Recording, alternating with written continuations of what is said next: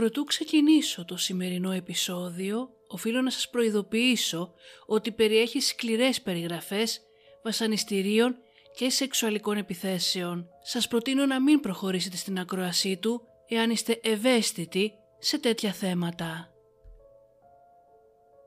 20 Δεκεμβρίου του 1973 και σε όλους τους μεγάλους κινηματογράφους κάνει πρεμιέρα ταινία Magnum Force. Στην ταινία πρωταγωνιστεί ο Clint Eastwood, ο οποίος υποδίεται τον επιθεωρητή Χάρη Κάλαχαν, έναν άνδρα που αναζητά μια ομάδα διεφθαρμένων αστυνομικών που δολοφονούν ανθρώπους στο Σαν Φρανσίσκο. Στην μικρή καθημερινή πόλη Ogden της Γιούτα στην Αμερική, εκατοντάδες άνθρωποι μαζεύονται στις κινηματογραφικές αίθουσες, τρώγοντας με αγωνία το popcorn τους, παρακολουθώντας την ταινία με κομμένη την ανάσα. Καθώς η ταινία προχωράει και η ένταση κορυφώνεται, σε μια σκηνή ένας νταβατζής ρίχνει με την βία το αποφρακτικό υγρό ντρέινο μέσα στον λαιμό μιας ιερόδουλης, με αποτέλεσμα η νεαρή γυναίκα να πεθάνει ακαριέα και ήσυχα από τις τοξικές χημικές ουσίες. Ενώ οι περισσότεροι στο σινεμά ενοχλούνται από την ομή βία της σκηνής αυτής, υπάρχει κάποιος που παρακολουθεί με προσοχή. Έχει μαγευτεί από την σκηνή αυτή και η σκληρή βία τον εμπνέει. Θα επιστρέψει στο ίδιο εκείνο σινεμά άλλες τρεις φορές, μόνο και μόνο για να παρακολουθήσει με ευλάβεια την συγκεκριμένη σκηνή. Υπάρχει ένα ρητό «Η ζωή μιμείται την τέχνη» και στην περίπτωση αυτή ο άντρας που παρακολούθησε την ταινία αποφάσισε να πραγματοποιήσει την δική του εκδοχή του Magnum Force εναντίον αθώων ανθρώπων.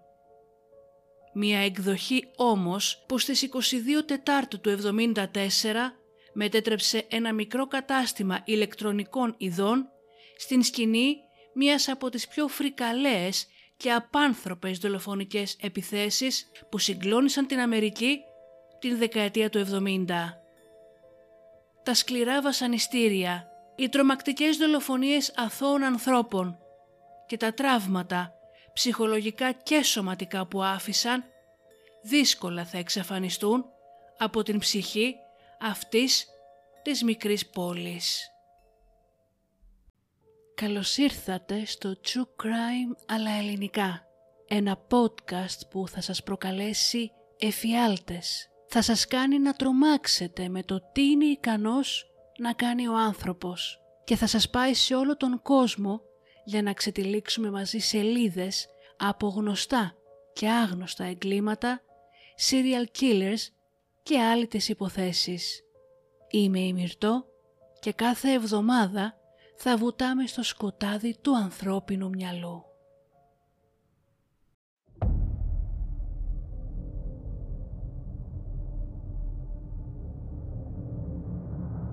And that's where I cut her open when he told me to. Slave. There's no way around it. Primarily a sexual slave, but nonetheless a physical slave as well.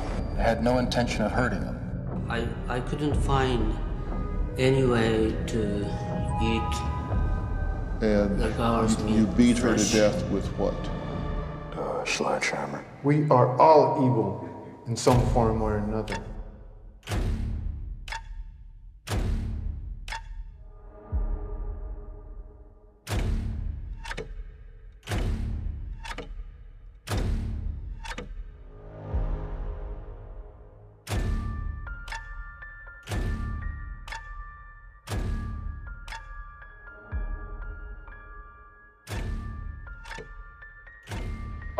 To live with the fact that I just stabbed to death and cut the throat of an innocent young woman.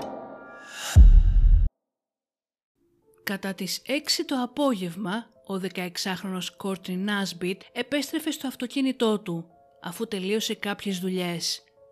Προτού φύγει όμως, αποφάσισε να μπει μέσα στο κατάστημα ήχου Hi-Fi Shop για να ευχαριστήσει τον 20χρονο φίλο του, Stanley Walker, υπάλληλο του καταστήματος, που του επέτρεψε να παρκάρει στον χώρο τους.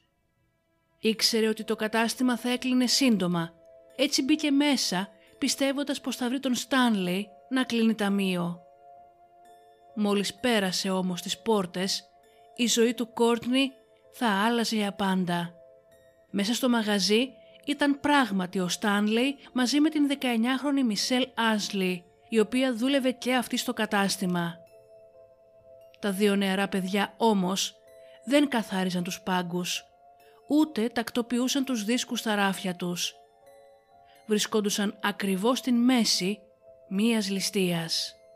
Ένα από τα πρώτα πράγματα που παρατήρησε ο Κόρτνεϊ εκτός από τους δύο άγνωστους άντρες μέσα στο μαγαζί ήταν τα τρομοκρατημένα βλέμματα στα πρόσωπα του Στάνλey και της Μισελ. Είχαν παγώσει από τον φόβο με τα μάτια τους ορθάνυχτα και το βλέμμα τους στράφηκε προς την κατεύθυνση του Κόρτνεϊ. Οι δύο άγνωστοι άντρες μόλις τον είδαν άρχισαν να του φωνάζουν σημαδεύοντάς τον με τα όπλα τους. Ένας τρίτος άντρας βρισκόταν έξω από το κατάστημα, λίγα μέτρα πιο πέρα, καθισμένος μέσα σε ένα φορτηγάκι. Οι τρεις ληστές εκείνη την ημέρα είχαν έρθει να ληστέψουν το κατάστημα ηλεκτρονικών. Όμως η βραδιά θα εξελισσόταν με τον πιο φρικτό τρόπο. Η Μισελ, η οποία εκείνη την ημέρα υποτίθεται ότι θα είχε ρεπό, ήταν τρομοκρατημένη. Εργαζόταν στο κατάστημα ως λογίστρια και ταμείας για περίπου μία εβδομάδα.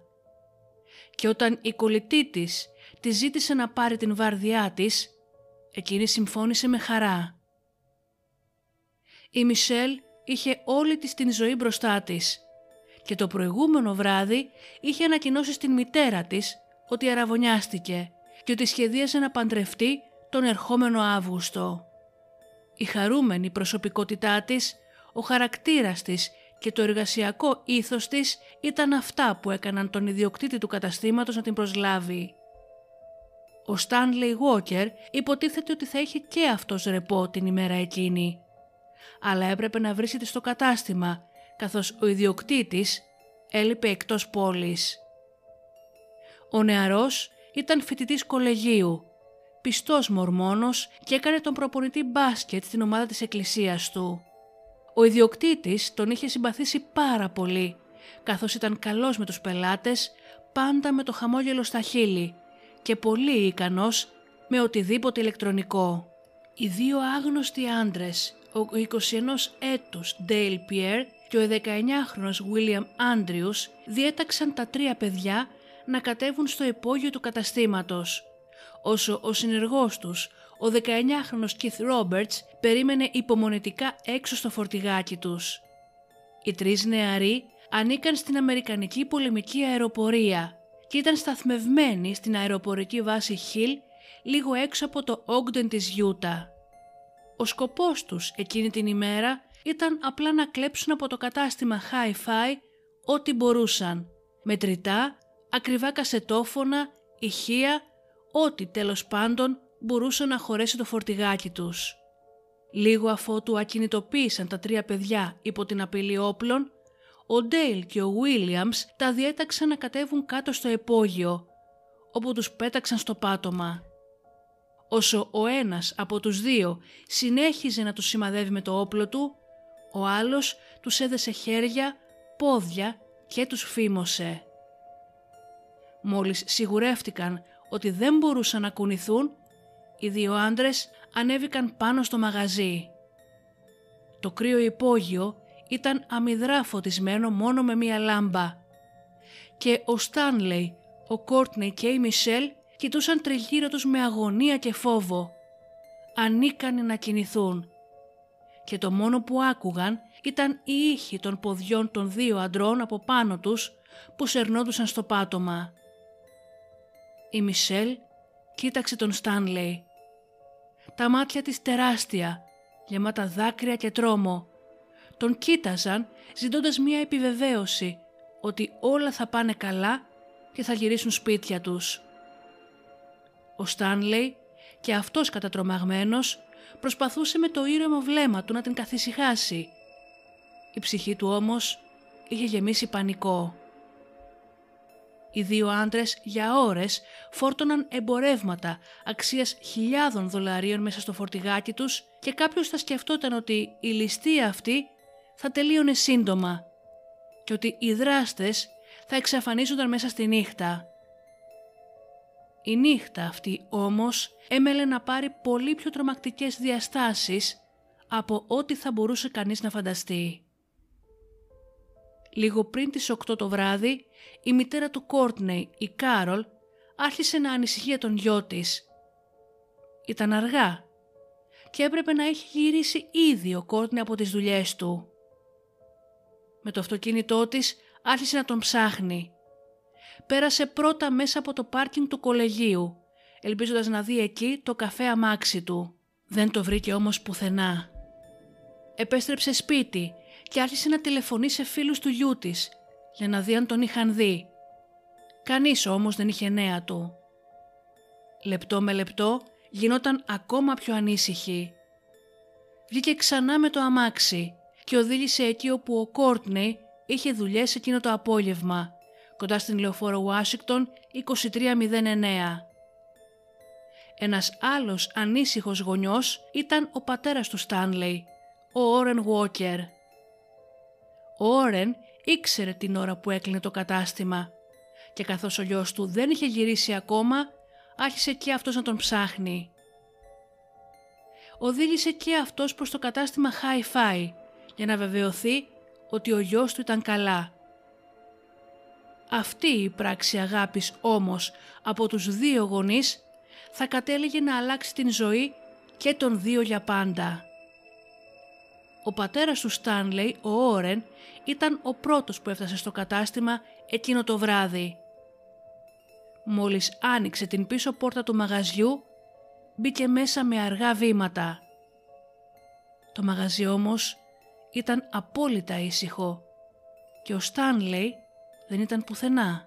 Προτού προλάβει να συνειδητοποιήσει τι συνέβαινε, δύο άντρες εμφανίστηκαν ξαφνικά μπροστά του και υπό την απειλή όπλου τον διέταξε να κατέβει στο επόγειο. Μόλις τα μάτια του Στάνλεϊ έπεσαν πάνω στον πατέρα του, όσο αυτός κατέβαινε τα σκαλιά του υπογείου με τους δύο άντρες να τον σημαδεύουν, ο νεαρός κυριεύτηκε με πανικό. Άρχισε να φωνάζει γεμάτος απελπισίας στον πατέρα του γιατί ήρθε και τι κάνει εδώ; Όσο ο Όρεν κοιτούσε γύρω του και προσπαθούσε να καταλάβει τι συμβαίνει.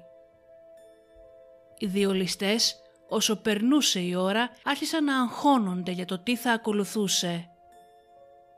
Μόλις έδεσαν και φήμωσαν τον Όρεν, ο Ντέλ και ο Βίλιαμ άρχισαν να διαφωνούν για το τι θα έκαναν με τους ομήρους. Υποτίθεται ότι θα εμπλέκονταν μόνο διαθήματα. Και τώρα, με δύο ακόμη άτομα, ο Κόρτνε και ο Όρεν είχαν μπει σφίνα στο σχέδιό τους. Οι δύο ληστές συνέχιζαν να λογομαχούν και οι τέσσερις όμοιροι άρπαξαν την ευκαιρία. Άρχισαν να φωνάζουν για βοήθεια, να εκλυπαρούν να τους αφήσουν να φύγουν, πως δεν θα δώσουν τις περιγραφές τους στην αστυνομία και πως το μόνο που έπρεπε ήταν να πάρουν όσα χρήματα και όσα κλοπημαία μπορούσαν και απλά να εξαφανιστούν. Ανάμεσα σε κλάματα, οικεσίες και φωνές για βοήθεια, μια ξαφνική ρηπή πυροβολισμού έσκησε την υγρή ατμόσφαιρα του υπογείου. Ο Ντέιλ έχασε την ψυχραιμία του και πυροβόλησε μία σφαίρα στον τοίχο. Οι φωνές και τα κλάματα σταμάτησαν αμέσως και στο υπόγειο κυριαρχούσε μία περίεργη σιωπή. Ο Γουίλιαμ τον αντιμετώπισε αμέσως φωνάζοντάς του «Τι στο διάολο κάνεις» Η ένταση ήταν στα ύψη, τόσο με τους ληστές όσο και με τους ομήρους. Η Μισελ άρχισε να ουρλιάζει ότι είναι μόνο 19 ετών και πως θέλει να ζήσει, δεν θέλει να πεθάνει.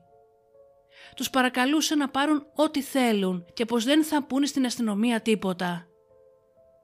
Ήταν όμως ήδη πολύ αργά και η μοίρα της είχε ήδη σφραγιστεί η πόρτα του καταστήματος ξαφνικά άνοιξε και μπήκε μέσα η μητέρα του Κόρτνεϊ, η Κάρολ.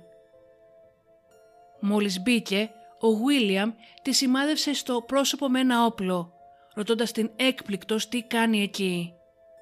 Η Κάρολ τον διαβεβαίωσε ότι ήρθε να βρει τον γιο της. Ο Κόρτνεϊ που ήταν ακόμα δεμένος στο υπόγειο μόλις άκουσε την φωνή της μητέρας του άρχισε να ουρλιάζει. Μέσα σε λίγα λεπτά και η Κάρολ θα ενωνόταν με τους υπόλοιπους τέσσερις ομήρους στο υπόγειο δεμένοι και εφημωμένοι. Οι πέντε τους, ακίνητοι και σοριασμένοι στο πάτωμα, κοιτούσαν ο ένας τον άλλο σιωπηλοί. Άραγε θα γύρναγαν απόψε το βράδυ στα σπίτια τους.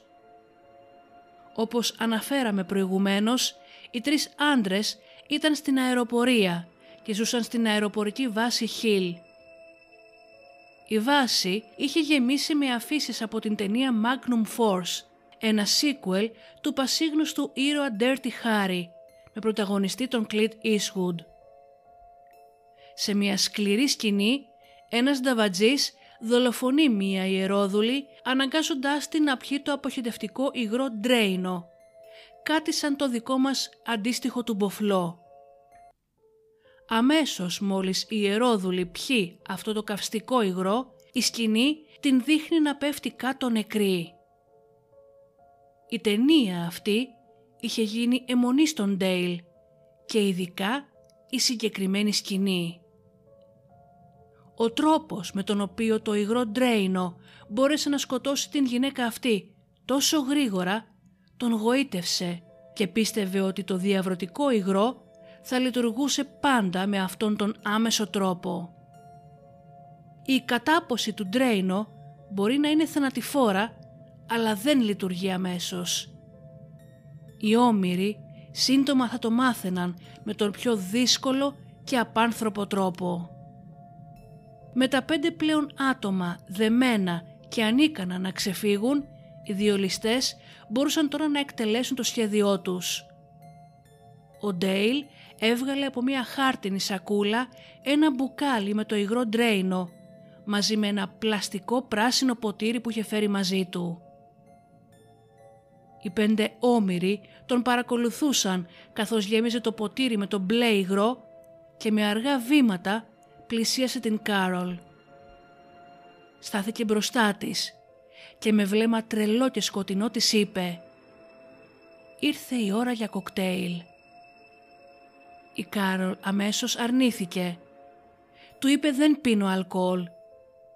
Την στιγμή όμως που ψέλισε αυτές τις λέξεις, ο Ντέιλ την τράβηξε από τα μαλλιά, τράβηξε με δύναμη το κεφάλι της προς τα πίσω και της είπε είναι απλά ένα μείγμα βότκας και φαρμάκων που θα σε κάνει να κοιμηθείς. Τα μάτια της Κάρολ προσπαθούσαν με αγωνία να βρουν τα μάτια του Ντέιλ. Η γυναίκα έτρεμε ανίκανη να αντισταθεί. Προσπαθούσε μάταια να κουνήσει το κεφάλι της. Μόλις ο Ντέιλ ακούμπησε το ποτήρι στα χείλια της, άνοιξε με δύναμη το στόμα της και το μπλε υγρό χύθηκε αργά μέσα στον λαιμό της. Μέσα σε κλάσματα δευτερολέπτων η Κάρολ κατάλαβε. Δεν ήταν βότκα.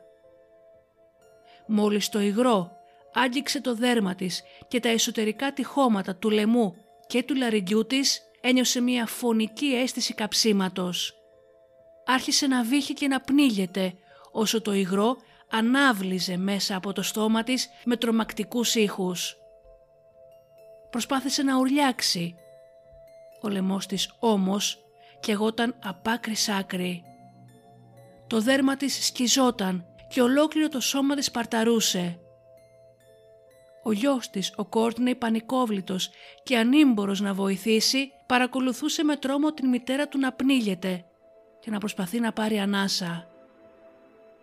Σύντομα θα ήταν ο επόμενος μόλις ο Ντέιλ πέταξε σαν χρησιμοποιημένη κούκλα την Κάρολ στο σκληρό τσιμέντο, άρπαξε τον Κόρτνε από τα μαλλιά και τον ανάγκασε να καθίσει. Τράβηξε το κεφάλι του προς τα πίσω και καθώς το ποτήρι πλησίαζε στο πρόσωπό του, ο νεαρός άρχισε να νιώθει την μύτη του και τα μάτια του να καίγονται.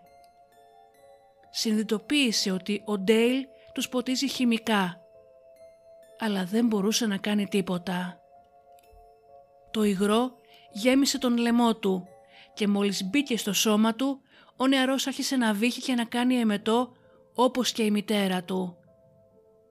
Αλλά με κάθε βήχα, φουσκάλες σχηματίζονταν μέσα στον λαιμό του, καθιστώντας απίστευτα δύσκολα την αναπνοή.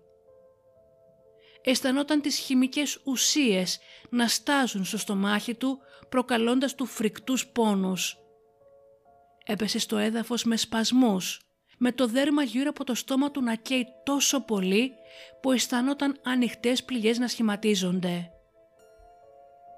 Καθώς ο Κόρτνεϊ και η μητέρα του η Κάρολ κοίτονταν στο πάτωμα του υπογείου με τα σώματά τους να τραντάζονται από απίστευτους σπασμούς, ο Ντέιλ γύρισε την προσοχή του στον Στάνλεϊ. Τον έβαλε να κάτσει και όπως έκανε και με τους άλλους, τον ανάγκασε να πιει το διαβρωτικό υγρό. Ο Στάνλεϊ άρχισε να βύχει βία, προσπαθώντας να το φτύσει. Στην συνέχεια ο Ντέιλ επανέλαβε την ίδια διαδικασία και με την Μισελ. Και μετά ήταν η σειρά του Όρεν. Ο Όρεν όμως είχε ήδη καταλάβει ότι το υγρό ήταν τοξικό. Έτσι όταν ο Ντέιλ έβαλε το ποτήρι με το ζόρι στο στόμα του, αυτός προσποιήθηκε ότι το έπινε.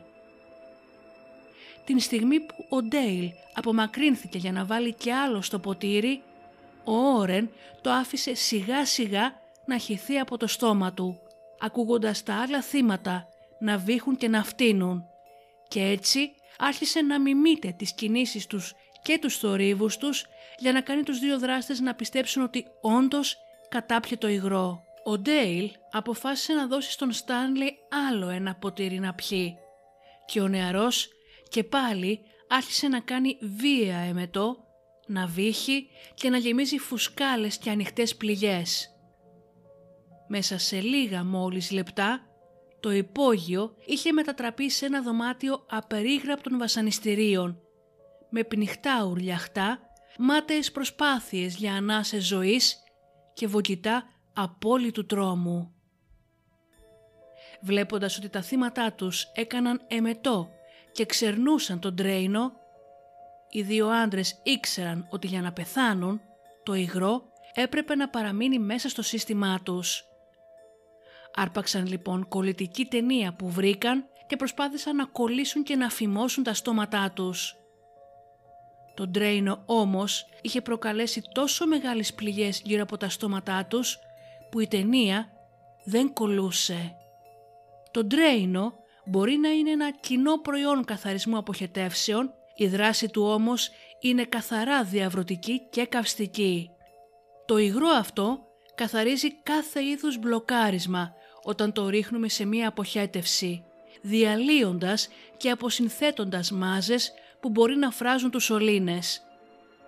Την ίδια δράση κάνει και το δικό μας ελληνικό τουμποφλό.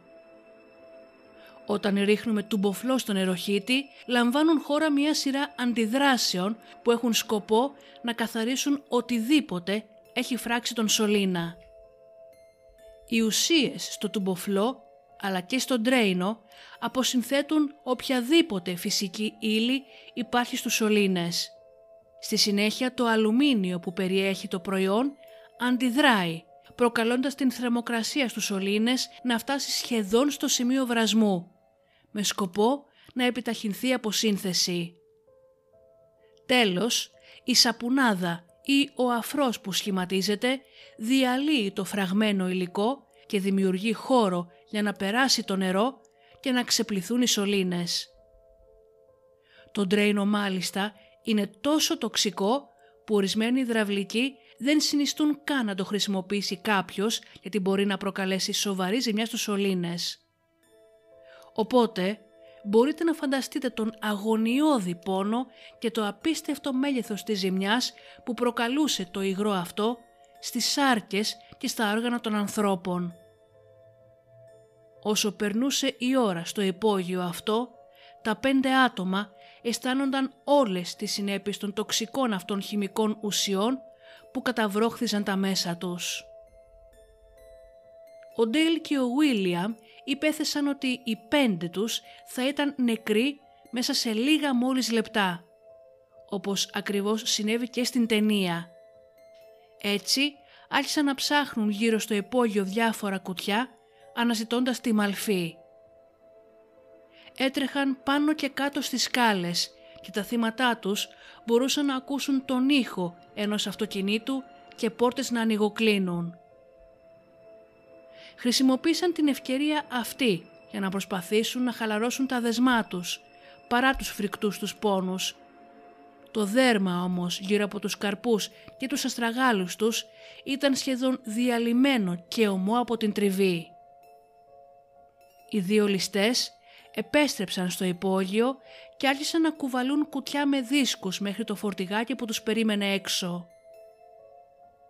Ο Κόρτνεϊ προσπαθούσε να ακούσει τι έλεγαν οι δύο άντρες, αλλά ήταν αδύνατον. Μπόρεσε ωστόσο να ακούσει ήχους από χαρτί τουαλέτας και συνειδητοποίησε ότι οι δυο τους σκούμπιζαν τα ράφια για να αφαιρέσουν οποιαδήποτε δακτυλικά αποτυπώματα είχαν αφήσει εκεί. Αφού οι δύο ληστές πήραν τα πάντα και σκούπισαν καλά παντού, κατέβηκαν ξανά στο υπόγειο.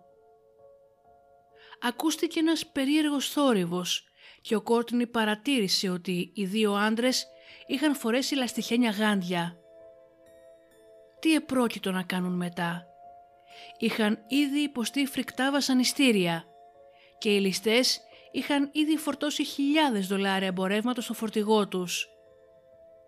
Ο ήχος από τα λαστιχένια γάντια σήμαινε μόνο ένα πράγμα. Επέστρεψαν για να τελειώσουν αυτό που είχαν ξεκινήσει. Ο Ντέιλ και ο Βίλιαμ πήγαν πρώτα στον Όρεν. Πήραν το πορτοφόλι του και το ρολόι του. Πήραν τα πορτοφόλια του Κότνε και του Στάνλεϊ, τα πορτοφόλια της Μισελ και της Κάρολ, δαχτυλίδια και κολλιέ. Όσο συνέβαινε αυτό, το υπόγειο συνέχισε να γεμίζει από βογγητά και από τους ήχους ξηρού και επώδυνου βήχα. Σε αυτό το σημείο, οι δύο ληστές συνειδητοποίησαν ότι το σχέδιό τους με τον τρέινο δεν είχε δουλέψει ακριβώς όπως περίμεναν.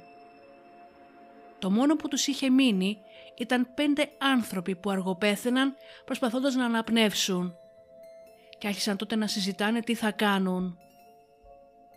Ο Ντέιλ πρότεινε να το σκοτώσουν όλους. Ο Βίλιαμ όμως ήταν διστακτικός. Για τον Ντέιλ δεν υπήρχε γυρισμός. Είπε στον Βίλιαμ να πάει να περιμένει στο φορτηγάκι και να του δώσει 30 λεπτά για να χειριστεί ο ίδιος την κατάσταση. Μόλις έμεινε μόνος του, πήγε προς την Κάρολ που ήταν ξαπλωμένη στο πάτωμα. Με μία κίνηση, σημάδεψε το κεφάλι της με το όπλο του και πάτησε την σκανδάλη. Ο πυροβολισμός έσκησε την ησυχία γεμίζοντας το υπόγειο με αντίλαλους ανάμεσα σε παγωμένες κραυγές. Ο Κόρτνεϊ που καθόταν δίπλα στην μητέρα του παρακολουθούσε με τρόμο όσο η Κάρολ εμοραγούσε αβοήθητη. Στη συνέχεια ο Ντέιλ στάθηκε δίπλα στον Στάνλεϊ και τον πυροβόλησε και αυτόν στον κεφάλι. Επόμενος ήταν ο Κόρτνεϊ.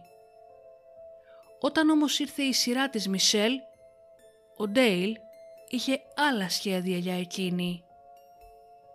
Έσυρε τη νεαρή κοπέλα που είχε παγώσει από τον φόβο σε μία γωνία του υπογείου. Της έσκησε τα ρούχα και την βίασε βάναυσα. Μετά τον βιασμό την πήγε στο μπάνιο όπου της επέτρεψε να ορίσει. Το μόνο που φορούσε η νεαρή κοπέλα ήταν οι λευκές της κάλτσες και τα ρούχα της βρίσκονταν ακόμα πεταμένα και σκισμένα στη γωνία. Η Μισελ τον παρακάλεσε να την αφήσει να φύγει. Τον ρώτησε αν θα την έπαιρνε μαζί τους. Αυτός όμως, χωρίς να της απαντήσει, της είπε να ξαπλώσει μπρούμητα. Η Μισελ τρέμοντας έκανε ό,τι της είπε. Ήξερε ότι αυτές ήταν οι τελευταίες της στιγμές. Όταν όμως ο Ντέιλ ξαφνικά έφυγε και ανέβηκε πάνω, η Μισελ ένιωσε ένα τεράστιο κύμα ανακούφισης. Όσο βρισκόταν ξαπλωμένη στο πάτωμα, ένιωθε τον Όρεν να προσπαθεί δίπλα της να πάρει ανάσα. Τον ταρακούνησε για να βεβαιωθεί ότι είχε ακόμα τις αισθήσεις του. Αυτός άνοιξε αργά το ένα του μάτι, αφήνοντάς την να καταλάβει ότι ήταν όντως ακόμα ζωντανός. Δεν έβγαλε όμως μιλιά. Το επόμενο δευτερόλεπτο το σώμα του ήταν ακίνητο. Συνέχισε να υποκρίνεται πως ήταν νεκρός. Μία γρήγορη αίσθηση ελπίδας γέμισε την Μισελ. Όλα αυτά όμως θα εξαφανίζονταν όταν άκουσε τον Ντέιλ να κατεβαίνει και πάλι τις σκάλες. Όταν βγήκε μέσα από το σκοτάδι, στάθηκε πάνω από το γυμνό της σώμα και χωρίς προειδοποίηση της έριξε μία σφαίρα στο κεφάλι που διαπέρασε το κρανίο της σκοτώνοντας την ακαριέα. Η νεαρή κοπέλα το μόνο που πρόλαβε να κάνει ήταν να αφήσει έναν πνιχτό αναστεναγμό. Και μετά πάλι σιωπή. Ο Ντέιλ έκανε μερικά βήματα πίσω για να θαυμάσει το έργο του. Μόλις όμως το έκανε, παρατήρησε ότι ο Όρεν ήταν ακόμα ζωντανός. Γεμάτος οργή και καθώς δεν είχε μάλλον άλλες σφαίρες, άρπαξε ένα κομμάτι σύρμα και το τύλιξε γύρω από το λαιμό του, τραβώντας το με δύναμη. Ο αεραγωγός του Όρεν άρχισε να κλείνει και το σύρμα να σφίγγει όλο και πιο πολύ, όταν ξαφνικά ο Όρεν σοριάστηκε στο πάτωμα. Όταν ο Ντέιλ συνειδητοποίησε ότι ούτε αυτό έπιασε, αποφάσισε να πάει στο επόμενο βήμα. Ψάχνοντας γύρω στο υπόγειο, βρήκε ένα στυλό. Το πρόσωπό του φωτίστηκε. Πλησίασε τον Όρεν και τοποθέτησε το στυλό μέσα στο αυτί του. Με μια στραπιαία κίνηση σήκωσε το πόδι του ρίχνοντάς το με φόρα πάνω στο στυλό όσο πιο σκληρά και δυνατά μπορούσε. Ο Όρεν που ήταν ακόμα ζωντανός ένιωσε το στυλό να διαπερνάει το κανάλι του αυτιού του και να βγαίνει από το πλάι του λαιμού του. Σίγουρος πια ότι ο Όρεν και όλα τα άλλα θύματα ήταν νεκρά, ο Ντέιλ ανέβηκε τρέχοντας τις σκάλες, μπήκε στο φορτηγάκι και μαζί με τους άλλους δύο συνεργούς του πάτησαν γκάζι και εξαφανίστηκαν. Αυτό που δεν ήξεραν όμως ήταν ότι ο Κόρτνεϊ, ο Όρεν και η Κάρολ ήταν ακόμα ζωντανοί. Για την Μισελ και τον Στάνλεϊ όμως ήταν ήδη αργά. Η Κάρολ με αργές κινήσεις και την ανάσα της κοφτή προσπαθούσε να κουνήσει την πλάτη της. Ο Κόρτνεϊ σήκωσε το κεφάλι του και κοίταξε προς την σκάλα του υπογείου. Τα χέρια και τα πόδια του ήταν ακόμα δεμένα. Έστριψε όμως το σώμα του με τέτοιο τρόπο ώστε να μπορέσει να συρθεί προς το κάτω μέρος της σκάλας. Ήταν όμως πολύ αδύναμος για να ανέβει και να ζητήσει βοήθεια. Ευτυχώς, μετά από λίγες ώρες, η Τζόις, η μητέρα του Στάνλεϊ και η σύζυγος του Όρεν άρχισαν να ανησυχούν. Με τα αγαπημένα τους άτομα να μην έχουν γυρίσει σπίτι, άρχισαν να ψάχνουν με το αυτοκίνητο και πήραν τον δρόμο το κατάστημα Hi-Fi. Μόλις έφτασαν και μπήκαν από την πίσω πόρτα, άρχισαν να ακούνε τον Όρεν να φωνάζει σε βοήθεια. Κλώτσισαν την πόρτα και αυτό που είδαν στην συνέχεια θα μείνει για πάντα ριζωμένο στο μυαλό τους. Ο Στάνλεϊ κοιτόταν νεκρός στο πάτωμα του υπογείου και η ζωή του Όρεν κρεμιόταν κυριολεκτικά από μία κλωστή. Κάλεσαν την αστυνομία αμέσως και μέσα σε λίγα λεπτά το κατάστημα γέμισε με αστυνομικούς και ιατροδικαστές. Όταν οι αστυνομικοί μπήκαν μέσα, παρατήρησαν αμέσως έναν άντρα με κολλημένα ματωμένα μαλλιά και με κάτι που φαινόταν σαν στυλό να εξέρχει όρθιο από το αυτί του. Ήταν ο Όρεν που κατάφερε με τα δυσκολίες να τους πει ότι υπήρχαν άλλα τέσσερα θύματα. βρήκαν τον Κόρτνεϊ κοντά στο κάτω μέρος της σκάλας που πάλευε να ανασάνει.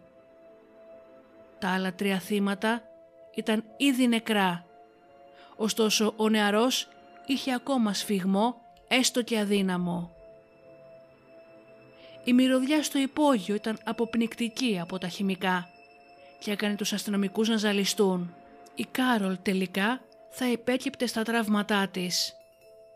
Ο Κόρτνεϊ, δίνοντας μάχη για την ζωή του, υπευλήθη σε επίγουσα τραχία εγχείρηση. Ήταν κυριολεκτικά θαύμα. Ήταν ζωντανός. Οι γονείς των υπόλοιπων παιδιών που έφτασαν εκείνο το βράδυ στο νοσοκομείο ήταν απολύτως συντετριμένοι. Η αστυνομία τώρα αντιμετώπιζε μια τριπλή ανθρωποκτονία. Οι αρχές έδρασαν πολύ γρήγορα και χρησιμοποίησαν κάθε διαθέσιμο πόρο 24 ώρες μετά το έγκλημα, με ανακρίσεις, συνεντεύξεις από μάρτυρες και προσπαθώντας να βρουν κάθε πιθανό στοιχείο που θα μπορούσε να τους φέρει πιο κοντά στους άντρες που διέπραξαν αυτό το αποτρόπαιο έγκλημα. Ο επικεφαλής detective ήξερε ότι είχε να κάνει με οργανωμένους εγκληματίες που είχαν σχεδιάσει εκ των προτέρων την ληστεία αυτή. Ο Όρεν που επέζησε βοήθησε την αστυνομία δίνοντας πλήρη περιγραφή των δύο δραστών. Μόλις οι detective δημοσιοποίησαν όλες τις πληροφορίες που είχαν, εκατοντάδες τηλεφωνήματα κατέκλυσαν το τμήμα και στις 23 Απριλίου του 1974 έφτασε επιτέλους το τέλος των δολοφόνων. Δύο αγόρια που έψαχναν σε έναν κάδο απορριμμάτων στην βάση της πολεμικής αεροπορίας βρήκαν τα πορτοφόλια και τις άδειες οδήγησης των θυμάτων. Κάλεσαν αμέσως την αστυνομία, η οποία στη συνέχεια έφτασε στην βάση. Όταν οι ερευνητές έφτασαν και άρχισαν να χτενίζουν τον κάδο εξονυχιστικά, παρατήρησαν ένα πλήθος ανθρώπων που είχε συγκεντρωθεί. Με τα μάτια τους κολλημένα στο πλήθος, όσο έψαχναν για αποδεικτικά στοιχεία, ήξεραν ότι οι δολοφόνοι ίσως παρακολουθούσαν στενά την έρευνα και ότι μπορεί ακόμα και να βρίσκονταν στο πλήθος που είχε συγκεντρωθεί. Τότε παρατήρησαν δύο άντρες που όχι μόνο τέριαζαν με την περιγραφή των δολοφόνων, αλλά συμπεριφέρονταν και πολύ περίεργα. Ένας από τους detective αναγνώρισε αμέσως τον Dale Pierre ανάμεσα στο πλήθος, καθώς ο Dale είχε ιστορικό παλιό με το αστυνομικό τμήμα. Ήταν ήδη ύποπτος και για μία άλλη ανθρωποκτονία που αφορούσε κύκλωμα κλεμμένων αυτοκινήτων. Ο Πιέρ είχε καταγωγή από το Trinidad and Tobago και είχε μετακομίσει στις Ηνωμένες Πολιτείες λίγα χρόνια πριν. Σε όλη του την ζωή είχε προβλήματα με τον νόμο και ήταν ένας παθολογικός ψεύτης με εκρηκτική ιδιοσυγκρασία. Λίγο μετά αφού του ήρθε στην Αμερική, εντάχθηκε στην αεροπορία, ενώ παράλληλα έστησε μία παράνομη επιχείρηση κλοπής αυτοκινήτων. Επιχείρηση που ήταν γνωστή σε όλη την βάση. Ο Ντέιλ φέρεται πως έκλεψε ένα αυτοκίνητο από τον λοχεία Edward Jefferson. Την 1η Οκτωβρίου του 1973 οι δύο άντρες λογομάχησαν καθώς ο Τζέφερσον κατηγόρησε τον Ντέιλ και απείλησε να τον καταγγείλει. Την επόμενη ημέρα βρέθηκε νεκρός στο διαμέρισμά του με ένα σπαθί να εξέχει από το κεφάλι του. Όλοι γνώριζαν ότι ο Ντέιλ ήταν αυτός που τον σκότωσε και παρά το γεγονός ότι ήταν ο κύριος ύποπτος δεν υπήρχε κανένα αποδεικτικό στοιχείο ώστε η αστυνομία να μπορέσει να του προσάψει κατηγορίες. Στην τωρινή έρευνα, όσο η αστυνομία μάζευε όλες τις πληροφορίες, έχτιζαν σιγά σιγά την υπόθεσή τους εναντίον του Ντέιλ και του Βίλιαμ. Το ένταλμα έρευνας που εκδόθηκε για τους στρατώνες των δύο ανδρών αποκάλυψε ένα βασικό στοιχείο που θα τους συνέδε με τις πέντε αυτές δολοφονίες. Στο δωμάτιο του Ντέιλ βρέθηκε ένα διαφημιστικό φυλάδιο με όλα τα καταστήματα στερεοφωνικών του Ogden. Το Hi-Fi ήταν το πρώτο κατάστημα στη λίστα αυτή υπογραμμισμένο. Βρήκαν επίσης κρυμμένα ένα ζευγάρι γάντια και πλαστικές συσκευασίες από δίσκους με την ετικέτα High Five Shop πάνω τους. Κάνοντας τα πάντα φύλλο και φτερό, βρήκαν κάτω από την γωνία ενός χαλιού έναν φάκελο με ένα συμφωνητικό μισθωτήριο του Ντέιλ για μία αποθήκη. Με ημερομηνία ενοικίασης δύο μόλις μέρες πριν από τις δολοφονίες.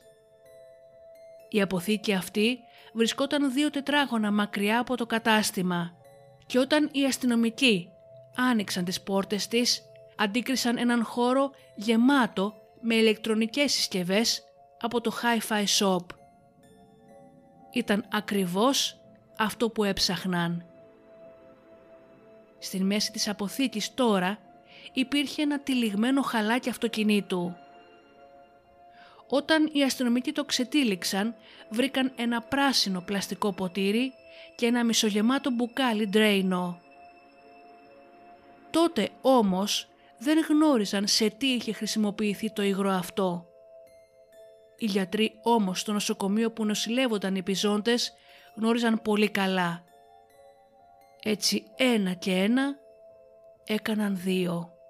Κατά την ανάρρωσή του ο Κόρτνεϊ χρειάστηκε να υποβληθεί σε πολλές χειρουργικές επεμβάσεις και πέρασε ένα χρόνο σχεδόν μέσα στο νοσοκομείο. Η ζωή του άλλαξε και σωματικά και ψυχολογικά. Η σφαίρα τον άφησε με μόνιμη εγκεφαλική βλάβη που παρεμπόδισε τη συγκέντρωση και την ικανότητα να ανταπεξέλθει στην καθημερινή ζωή του. Η δεξιά πλευρά του σώματός του ήταν μόνιμα διαλυμένη. Έσερνε το δεξί του πόδι και τα μάτια του δεν κοιτούσαν ευθεία. Το υγρό ντρέινο έκανε τόση μεγάλη ζημιά στον ισοφάγο του που έπρεπε να αφαιρεθεί ορεστικά και να αντικατασταθεί. Οι γιατροί μπόρεσαν να χρησιμοποιήσουν ένα μέρος από το έντερό του για να δημιουργήσουν έναν νέο ισοφάγο. Αυτό όμως του προκάλεσε πόνους στο στομάχι και δυσκολία στην πέψη της τροφής. Η ψυχολογία του καταστράφηκε, έγινε βίαιος, χτυπώντας και απειλώντας τις νοσοκόμες που τον φρόντιζαν. Συχνά έβριζε, ούρλιαζε από τους πόνους και δυσκολευόταν να ελέγξει τον θυμό του, καθώς πίστευε ότι οι γιατροί και οι νοσοκόμες ήθελαν να τον σκοτώσουν. Η κάθε μέρα του ήταν μία ολόκληρη μάχη, σε σημείο που παρακαλούσε να τον αφήσουν να πεθάνει. Ο Όρεν αντιμετώπισε και αυτός σχεδόν τις ίδιες δυσκολίες. Ο γιος του επίσης ήταν νεκρός και θα θυμόταν για πάντα τη νύχτα που τον είδε να δολοφονείται μπροστά του. Στις 15 Οκτωβρίου του 1974, οι δίκες του Ντέιλ Πιέρ και του Βίλιαμ Άντρους ξεκίνησαν και διήρκησαν μόνο έναν μήνα. Δεδομένου ότι οι κατηγορούμενοι ήταν Αφροαμερικανοί, υπήρχε μεγάλη φιλετική ένταση στη Γιούτα, η οποία όμως στο τέλος ηρέμησε. Ο Όρεν Βόκερ που κλήθηκε να καταθέσει στο δικαστήριο περιέγραψε με δάκρυα στα μάτια όλο τον τρόμο που έζησε στα χέρια των δύο αυτών ανδρών και τους αναγνώρισε και τους δύο κανονικά. Στις 20 Νοεμβρίου του 1974, την ίδια ημέρα που ο Κόρτνεϊ βγήκε από το νοσοκομείο, ο Ντέλ και ο Βίλιαμ καταδικάστηκαν τρεις φορές εις θάνατο. Ο Κιθ Ρόμπερτς, ο οδηγός, κρίθηκε απλά ένοχος για ληστεία. Στις 28 Αυγούστου του 87, ο Ντέιλ εκτελέστηκε με θανατηφόρα ένεση σε ηλικία 34 ετών, ενώ στις 30 Ιουλίου του 92 ο Άντριους εκτελέστηκε και αυτός με θανατηφόρα ένεση σε ηλικία 37 ετών. Στις 8 Αυγούστου του 92, περίπου μία εβδομάδα μετά την εκτέλεση του Άντριους, ο Κιθ Ρόμπερτς, ο οδηγός της πύρας, αυτοκτόνησε. Ο Κόρτνεϊ σε μια συνέντευξη που έδωσε αργότερα είπε «Έχασα τον εαυτό μου, την ταυτότητά μου.